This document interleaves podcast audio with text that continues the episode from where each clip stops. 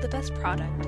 I've been involved in the Patagonia field testing program for a little over 20 years right now. For silent sports done in nature. That's the feeling. That's the feeling that I fell in love with with climbing. Cause no unnecessary harm. Of organic cotton and recycled polyester to recycling the clothing to measuring our carbon footprint. Inspire and implement solutions to the environmental crisis. To give some love back to this river that doesn't have any. It's not getting any love. See what drives us at patagonia.com. So, a lot of you may know climber Kelly Cordes from his other pieces on the diaries. He's an incredible alpine climber with some bar raising alpine ascents on massive peaks like Cerro Torre. But one thing I didn't know about him was that before he fell in love with climbing, all the way back in high school and in college, he was a boxer. And the first question I had for him was how the hell do you get involved in a sport like boxing? My dad is kind of responsible for it. He was a bull rider. If you're if you're a bull rider, I mean, what the hell can you say when, to your son when he wants to do something? And uh, it, he really kind of got me interested in it. We we always used to watch the fights when we were kids. You know, watching Sugar Ray Leonard and Roberto Duran and all those guys. My big dream, I wanted to be a football player, but in tenth grade, I was four foot ten and weighed 85 pounds. And so the football thing wasn't happening. So, and I wrestled when I was younger, but then I broke my back and had to quit. And uh, as I kind of got older and uh, all that, I just started, I, I wanted to do something. I, I was into something and, you know, football wasn't going to work out. The NFL wasn't going to come calling at 85 pounds. And so I, I just picked up boxing and my parents were super supportive of it. So, so amateur boxing, like collegiate bo- boxing, um, it's it's what you would see in the Olympics, right? Yes, exactly, exactly. Amateur boxing is what we see in the Olympics, and yeah. So if you've ever watched that, it's all about you know racking up points, and the bouts are like short sprints instead of long, drawn out wars where you know the guys get their brains beat in for 12 rounds or whatever and there are a whole bunch of rules in amateur boxing that are set up really to protect the boxer. And as i said it, it's difficult to get seriously hurt in amateur boxing although it's certainly possible. You think of you know rocky movies or something and whereas rocky was an awesome movie you know the boxing scenes are every bit as unrealistic as the climbing scenes in cliffhanger. And it just doesn't work that way, you know. Did you ever think about trying to, to go pro after after college? You're not going to college to to get your brains beat in. You know, I mean, you, you just don't go to college and then plan to like throw away all that money you spent on a college education by getting beat up.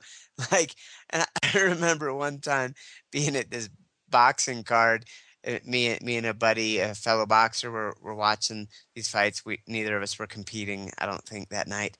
And um, you know, and this this guy, like this boxer, just comes up and starts talking to. He's a big, doofy white guy, like a pro boxer. You mean? Yeah, yeah. He he let us know that he was a pro boxer, and then he starts talking to us and giving us all this unsolicited advice about you know how you know we got you know quit wasting our time with the amateurs, man. You know you you you gotta get paid to fight, man. Like, like pay, you know, I introduced you to my manager, man. We're like, oh yeah, yeah, okay, great, you know. And uh and, and he's just going on and just rambling. He's like, yeah, you know, like um pr- you know, pr- pros is is the way to go and because it it it and he just like pauses for a long time and me and my buddy look at each other and then the guy like scratches his head and goes lost my train of thought we're just like, okay, you know, case study right there as to why I think I'll, you know, try try to do as well as I can with college boxing and then move on.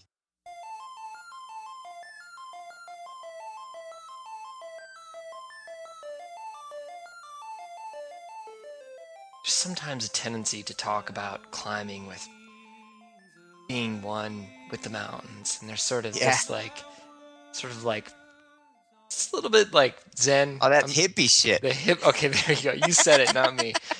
no, it's shit. true. I do it too. I mean, I love that stuff. I mean, it's true. I mean, it's wonderful. But, but, you know, you know, so there are obvious differences there between uh, climbing and boxing, but there there are some similarities too. There's this intimidation factor, especially with alpine climbing. Like it, I've heard the ring walk in boxing when when you're walking out to the ring. I've heard it described as the loneliest moment in sports, and I I couldn't dispute that. But there's another time that's pretty lonely, even though you've got a partner tied into the rope, and that's like that pre-dawn approach to a big alpine route and you're all these things are going through your head you're thinking i could die here i don't know what lays uh, lies ahead you know that this is serious stuff in, a, in that regard some of those fears and the self-doubt and the internal grappling and am i good enough i don't know but they're very similar to what you what you encounter before a, a boxing match i mean yeah you've trained you're ready everything, but still it's just natural to have fear. I mean, my, my boxing coach used to say that if you're not scared going into the ring, then something's wrong and I don't want you fighting. Maybe it's good to, to be a little little bit fearful. It's almost like having a little bit of respect for what you're dealing with. And uh, you know, you probably don't want to go in there just thinking it's no big deal because it kind of is a big deal.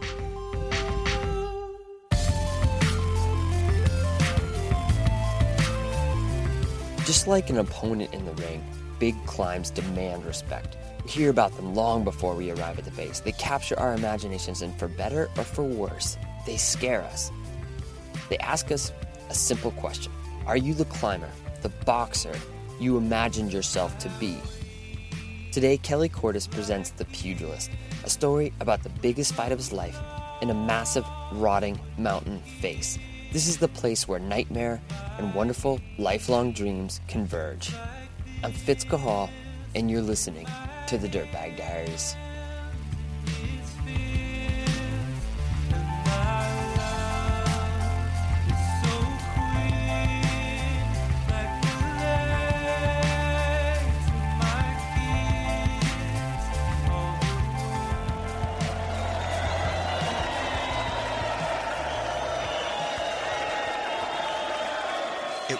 1989.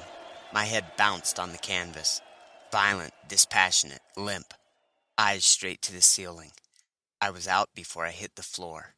My opponent, my victor, a strong and wiry kid named Dave Mockimer from Lock Haven University, looked scared, almost shocked by the violence he'd just delivered. He glanced down at me, then toward his corner, his normally stern face now frightened, almost like a child wanting reassurance, and both of his coaches rushed through the ropes as did my coach, the ring doctor, and the referee, toward my prone body, some kneeling beside me, others standing and talking anxiously. My mother ran to ringside, frantic and flailing, as my friends awkwardly tried to both calm her down and keep her away. Someplace in the crowd sat my girlfriend, face in her hands, unable to look. I know this because I saw it on video afterwards. The finals of the Northeast Regional Collegiate Boxing Championships and the only thing moving on me was my head, trying to get up to keep fighting. Three days later, my pupils were still two different sizes, and they took me in for CAT scans. I was banned from boxing, even sparring, for 30 days to be sure of no neurological damage.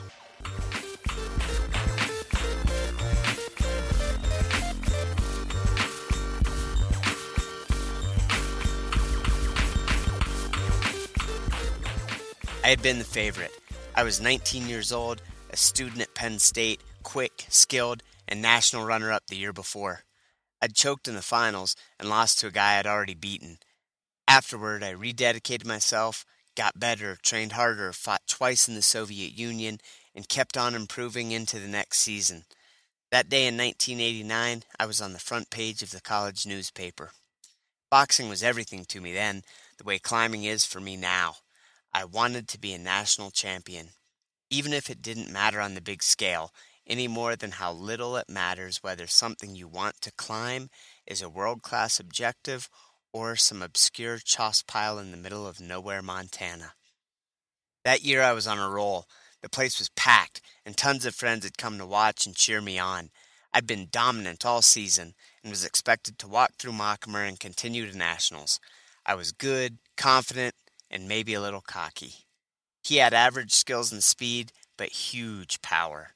In the first round, I thoroughly outclassed him, winning by two and three point margins on the scorecards.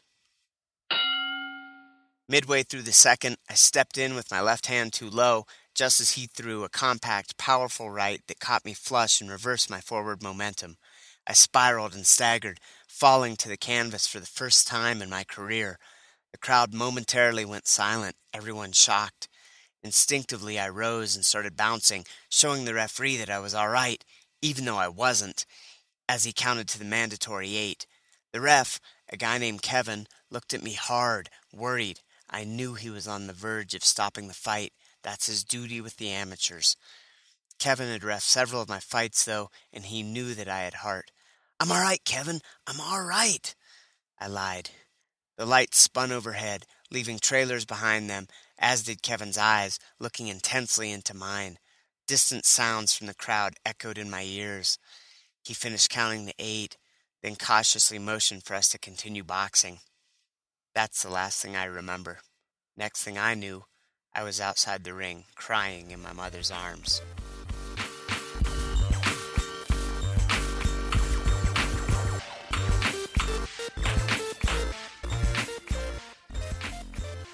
A week later, I received a card from a boxing fan from Lock Haven, the same town where Mockmer went to school. Inside the card was a stick figure drawing of me sprawled out on the canvas and Mockmer, hands raised, standing above me. A bunch of people had written various individual taunts on the page with, Hey buddy, you suck, in big letters above. I think they misspelled buddy. I pinned it to my wall so that I would have to see it every day. For the next year, I had a simple two part focus beat Mockmer and go on to win nationals.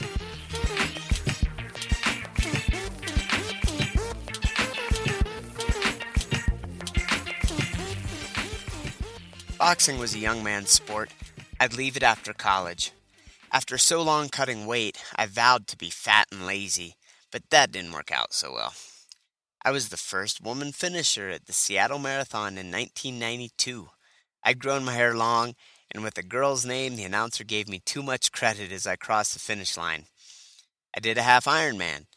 Old ladies in water wings passed me on the swim. Swimming was never my forte. I bicycled across the country, failing to take into account the prevailing west to east winds. And then, while in grad school at Missoula, a friend took me climbing.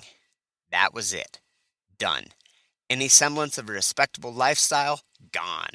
So much for wising up. In Missoula, I fell in with a great crew of dirtbag climbers, and we threw ourselves at everything with reckless abandon, trying, usually failing, learning along the way, and, before we knew it and against all odds, developing some level of competence. We'd epic on scrappy ice and mixed climbs around Missoula and drive our barely operable beaters up to Glacier National Park over and over upon a moment's notice if we thought things might be good. It's a nice mecca if you can ever hit it right, a big if with its epic approaches, wildly variable conditions, and nightmarish avalanche danger. I avoided the park in summer, as did almost all climbers, but everybody also talked of this one massive rock face, home to some of the worst rock anywhere the north face of Mount Siyeh.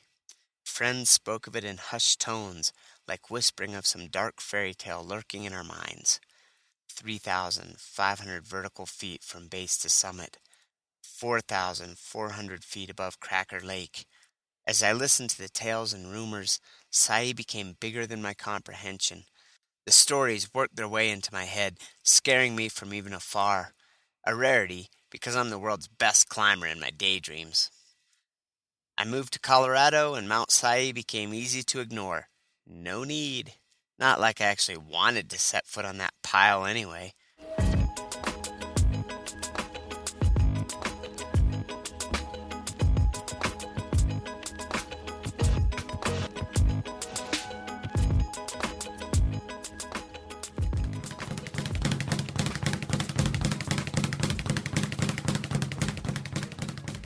In 1990, Dave Mockmer and I both tore through our opponents, and, as we did, the tension between us built. I'd see him at boxing cards, and we'd smile and shake hands like good sportsmen. He was a nice guy as I got to know him. But still, he intimidated me. He sent me to the hospital. He knew it, and I knew it, and we both knew we'd meet again. He'd shake my hand firmly enough to show strength and hold intense eye contact for an extra moment, and in that moment, he was silently reminding me that he'd hurt me before and he was going to hurt me again. Nothing personal. I worked hard before practice, after practice, going hard in sparring, going one more round, first to arrive, last to leave. I trained over the holidays when rec hall was empty, aside from a loner shooting hoops, maybe a random person on the track, and me, working the bag. Through training, I'd enter a different world, one of self induced love and pain that humbled me and stripped bare any fear or pretense or machismo of pretending I wanted it. Over time, you mold yourself and develop into something that you weren't before. There's a great quote from Cus D'Amato, Mike Tyson's original trainer. He said, The hero and the coward both feel the same thing, but the hero uses his fear, projects it onto his opponent, while the coward runs. Man, I used to be scared. I wondered if other people got just as scared because early in my career, at fight time, I'd be hoping my opponent wouldn't show so that I wouldn't have to fight. Even though every minute of every day I thought about boxing, daydreamed about it, shadowboxed in the hallways, trained and trained and trained, but then the match would come and I'd be terrified. Terrified until the bell rang, and then I wasn't scared anymore. I was just doing what I trained to do, and afterward I'd be a bigger person for confronting my fear and working with it.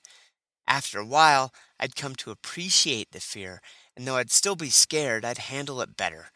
I distinctly remember times in the ring, bouncing around to stay warm, waiting for my opponent, and worrying that he wouldn't show up because I wanted to box.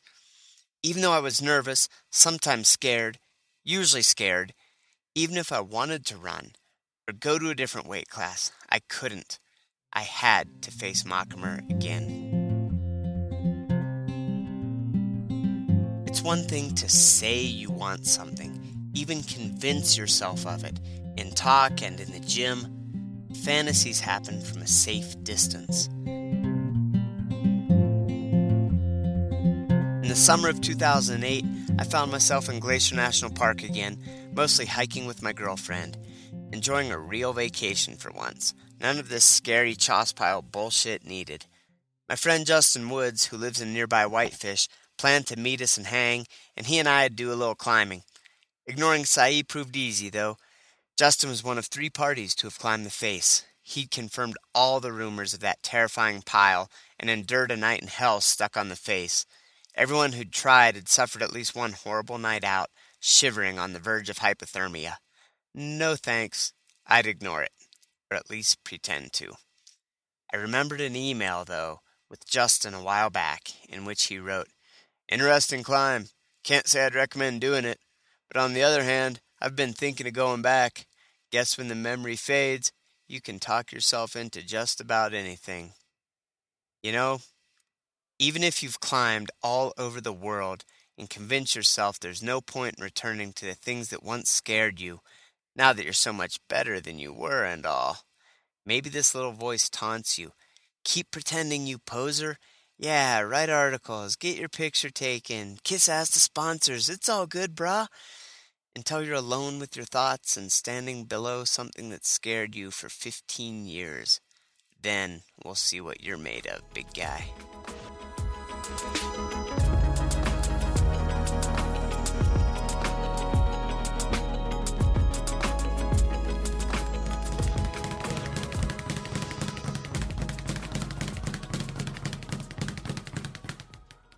The week before the fight, you start getting flashes of butterflies, fear, ambition, anxiety, eagerness, motivation. The night before, sleep comes hard. The day of the fight, things get intense. The world focuses and narrows. My cheeks would get this weird nervous twinge, a little like sucking on a lemon, making me want to suck them inward and rapidly bite them between my upper and lower molars. And I'd shake my arms and bounce around in circles. Then I'd take a deep breath, exhale slowly, narrow my focus. Before the fights, each team's boxers line up in the ring opposite their opponents. The announcer calls our names, and Mockimer and I walk out, shake hands, and he stares at me with a confident grin and intense eyes. I stay in my own world. The card begins. We're the main event, so we're boxing last. I wait, cheer my teammates, stay warm, wait, butterflies flying as my time approaches. The crowd grows, tension builds. I start warming up, my cheeks are doing that weird nervous thing, and finally the officials tell me it's time, and I walk to the ring. No matter how many teammates or coaches are around, no matter how I attempt to convince myself that I'm not alone, once my coach puts his knee on the lower ropes and lifts the upper ropes, I am alone. I dip through the ropes into the ring and start bouncing around. Then the referee calls seconds out, and my cornermen, your seconds, leave the ring. The referee brings Dave and I to the center to touch gloves. I'm scared. I'm scared, but I'm hungry and I return to my corner. The crowd roars. It's at home again, in the same ring he knocked me out one year before. The bell rings. Mockimer and I move toward each other, stalking.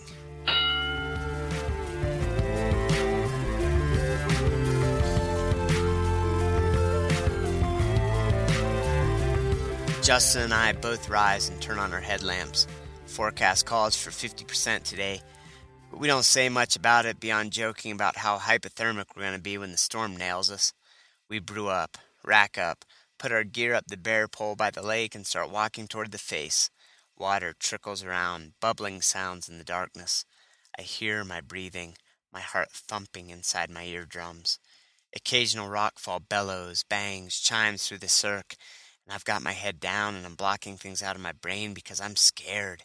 I'm scared of this face. I've been scared of it for 15 years. I've built it into a monster, something I'll never be good enough to do. And here we are, trying to do it.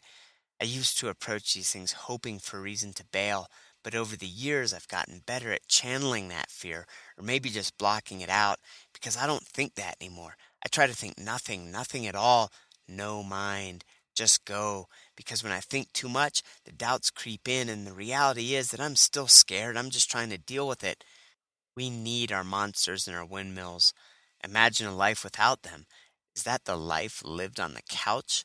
The one where dreams get lived only in the dusty recesses of the imagination? No, no, I don't want that.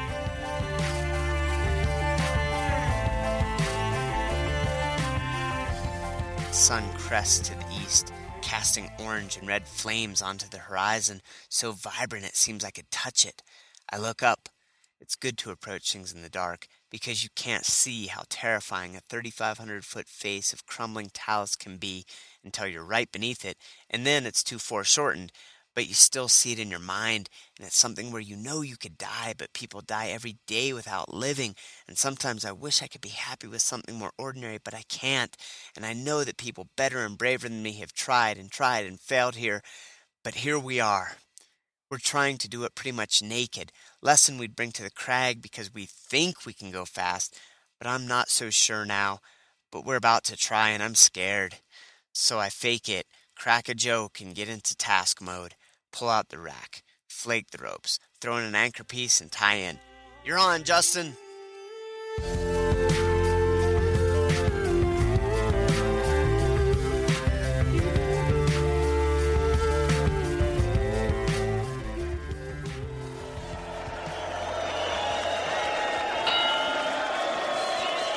Mockimer and I flick jabs at each other, and I start moving side to side, trying to use my speed and skills.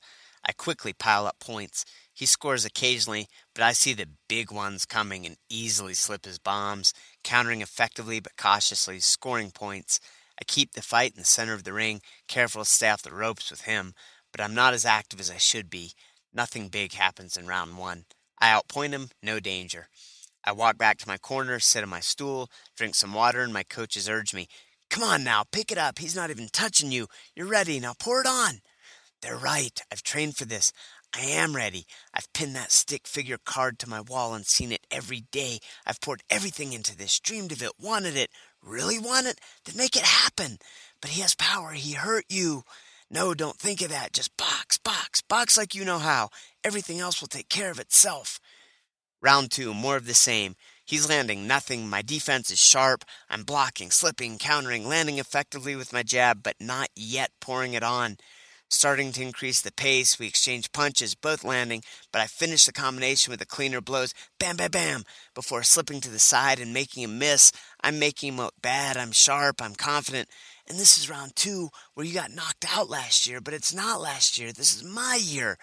We step in again and mix it up. Same result. I'm gaining momentum now, picking it up, when suddenly one of his bombs clips me behind the ear and my knees wobble and my world spins.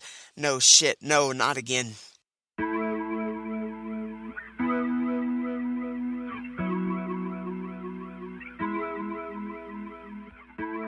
Runs out as I keep scanning the sky for signs of the day to come. I don't know why I have this anxiety, but I do. I've been training. I train hard. I'm fit. I've been climbing better than ever, and I'm strong. My head is strong too. I know I can do this, but still I'm scared. I don't even know why, like if it's the rock fall or spending the night out shivering, or if it's dying, or maybe it's everything, but I feel it in my stomach, and my cheeks do that puckering thing, and I bite them quickly from the inside. Then the rope comes tight, and I leave the ground, and suddenly I'm not scared anymore. Find the good rock, fish out good pro, move fast through the dangerous places. Climb, Shack Boy, climb.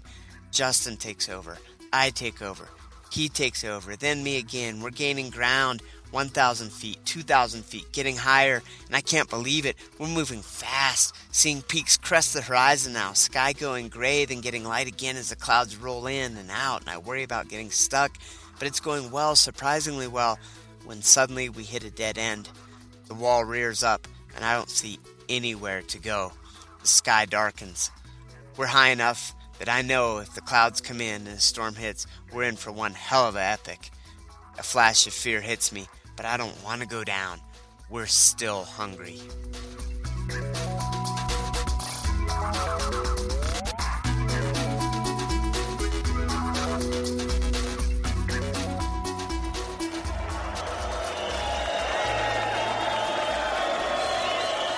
Mockimer sees I'm stunned as I clinch and tie him up, trying to buy a few seconds to clear my head. Shit, no, shit, same thing. Round two again. Not a repeat, not a repeat. The referee breaks us, and I don't know if it's obvious or not, but Mockimer knows he dazed me and he comes in hard throwing bombs. But this time I've recovered already and I'm not dazed anymore, and I slip and block every one and counter cleanly. Pop, pop, pop, as the fans cheer. I'm picking them apart. The bell rings and we go to our corners and then come out and touch gloves at the start of the third and final round. I stick him with fast jabs and follow with combinations. I pour it on, taking over in the third, pinning him against the ropes and ripping hooks and uppercuts to his body and head. He's trying to defend himself, but I overwhelm him, pouring on every ounce of desire from my training and every bit of deep rooted frustration and fear and inadequacy at my failure the year before. Near the end of the round, back in the center of the ring, he throws a big, desperate right hand that has every intention of ending the fight. Only I slip underneath and counter with a left hook straight right combo that sends him reeling into the ropes, and the referee steps in to issue him a standing eight count. The final bell rings and we embrace. Then he walks dejectedly to his corner as I leap atop the ropes into mine, pumping my fists into the sky.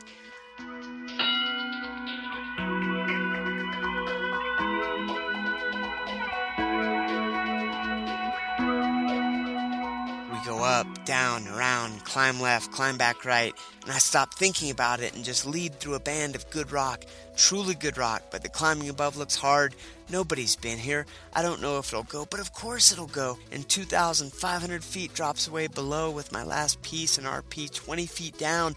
Breathe, bring it in, focus. Soon I traverse rightward on black rock, so solid but without cracks, just some rubble on the face holds that I brush off into space, and the face and earth drop away forever below my feet, the sky clouding up above, 40 foot runouts now on 510, a sea of dark rock peaks as far as I can see in the distance. But I'm here, I'm alive, I'm alive, and this monster I've feared for so long just might go. But don't think that. Bring it back in and focus. Be here, you're not there yet. Don't get complacent. Okay, stop this thinking bullshit and just climb. Off belay! Justin heads up a loose corner, throws blocks over his shoulder, and they tumble into the abyss. echoes boom from the depths, and here he places pro like a master, keeping the rope away from anything that would fall on me, and he reaches a ledge. I can't believe he's climbing this thing again. I take off around the ledge. We've got to be getting close. It's unfolding beneath us, and around the corner, I practically run toward a ramp. This dead obvious ramp running into the sky, and it's the last unknown, but it is no unknown. I know I can climb it, and it's a cruise. It's five seven in the best rock of the route. Huge holds everywhere, and a perfect crack running the whole way, and I'm feeling lighter and lighter, and I'm practically running, bubbling, floating, giggling. But stop, stop, place pro, you idiot. You're a hundred feet out. Anyone can fall. Don't be stupid. And so I stop and place pro.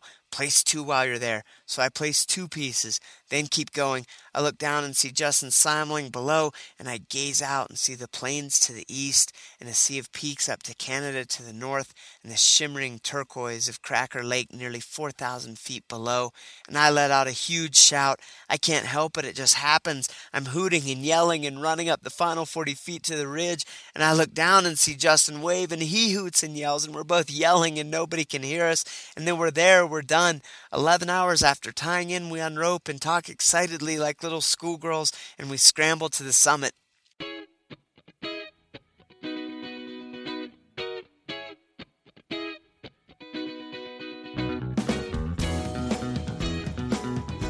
Atop Siyeh, Justin and I take a minute to look around. We can't see another sign of anyone, anywhere.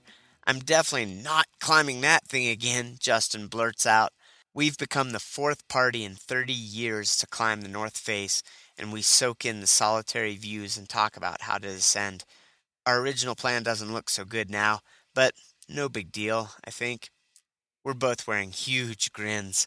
Our glow carries us toward a ridge that should lead to where we can scree surf back to our bivvy at the lake, and my legs wobble, but somehow I'm weightless.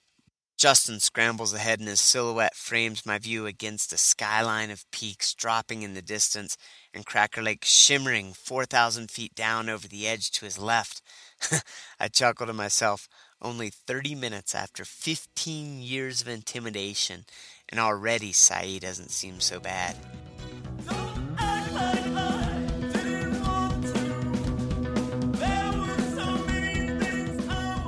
I suppose it's like that stick figure drawing that served its purpose, tacked to my wall for a year leading up to my rematch with Mockmer. I don't even know what I did with it. I probably kept it. It's probably stuffed away in a box somewhere. A piece of my life buried alongside faded photos. Not that I don't still respect what it meant, because I do. Just as I respect the terrifying tales of vertical talus pieced together with dust, stories of hypothermic bivvies on a death face, and all those legends and myths that both hold us back and drive us forward. Along the ridge, the upper face comes into view, still scary and dark and strangely beautiful now. Despite what Justin said about not climbing it again, he probably would. And hell, I don't know, maybe I would too. Soon we slip and slide down the scree, staying light, moving, focusing on our feet and on the beer cooler, waiting at Justin's truck.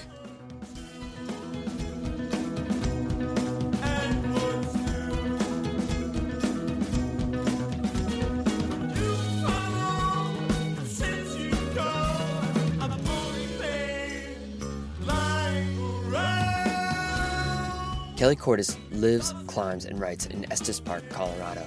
You can check out more of his writing and margarita recipes at kellycordes.com. Music today by Mux Mool, Zlox, Geographer, and Magic Bullets. You can find more information and download the cuts at our site, dirtbagdiaries.com. And while you're there, don't hesitate to drop us a line either. Dirtbagdiaries at earthlink.net. Support for the show comes from Patagonia. They've got a whole new slew of stories up on the tin shed.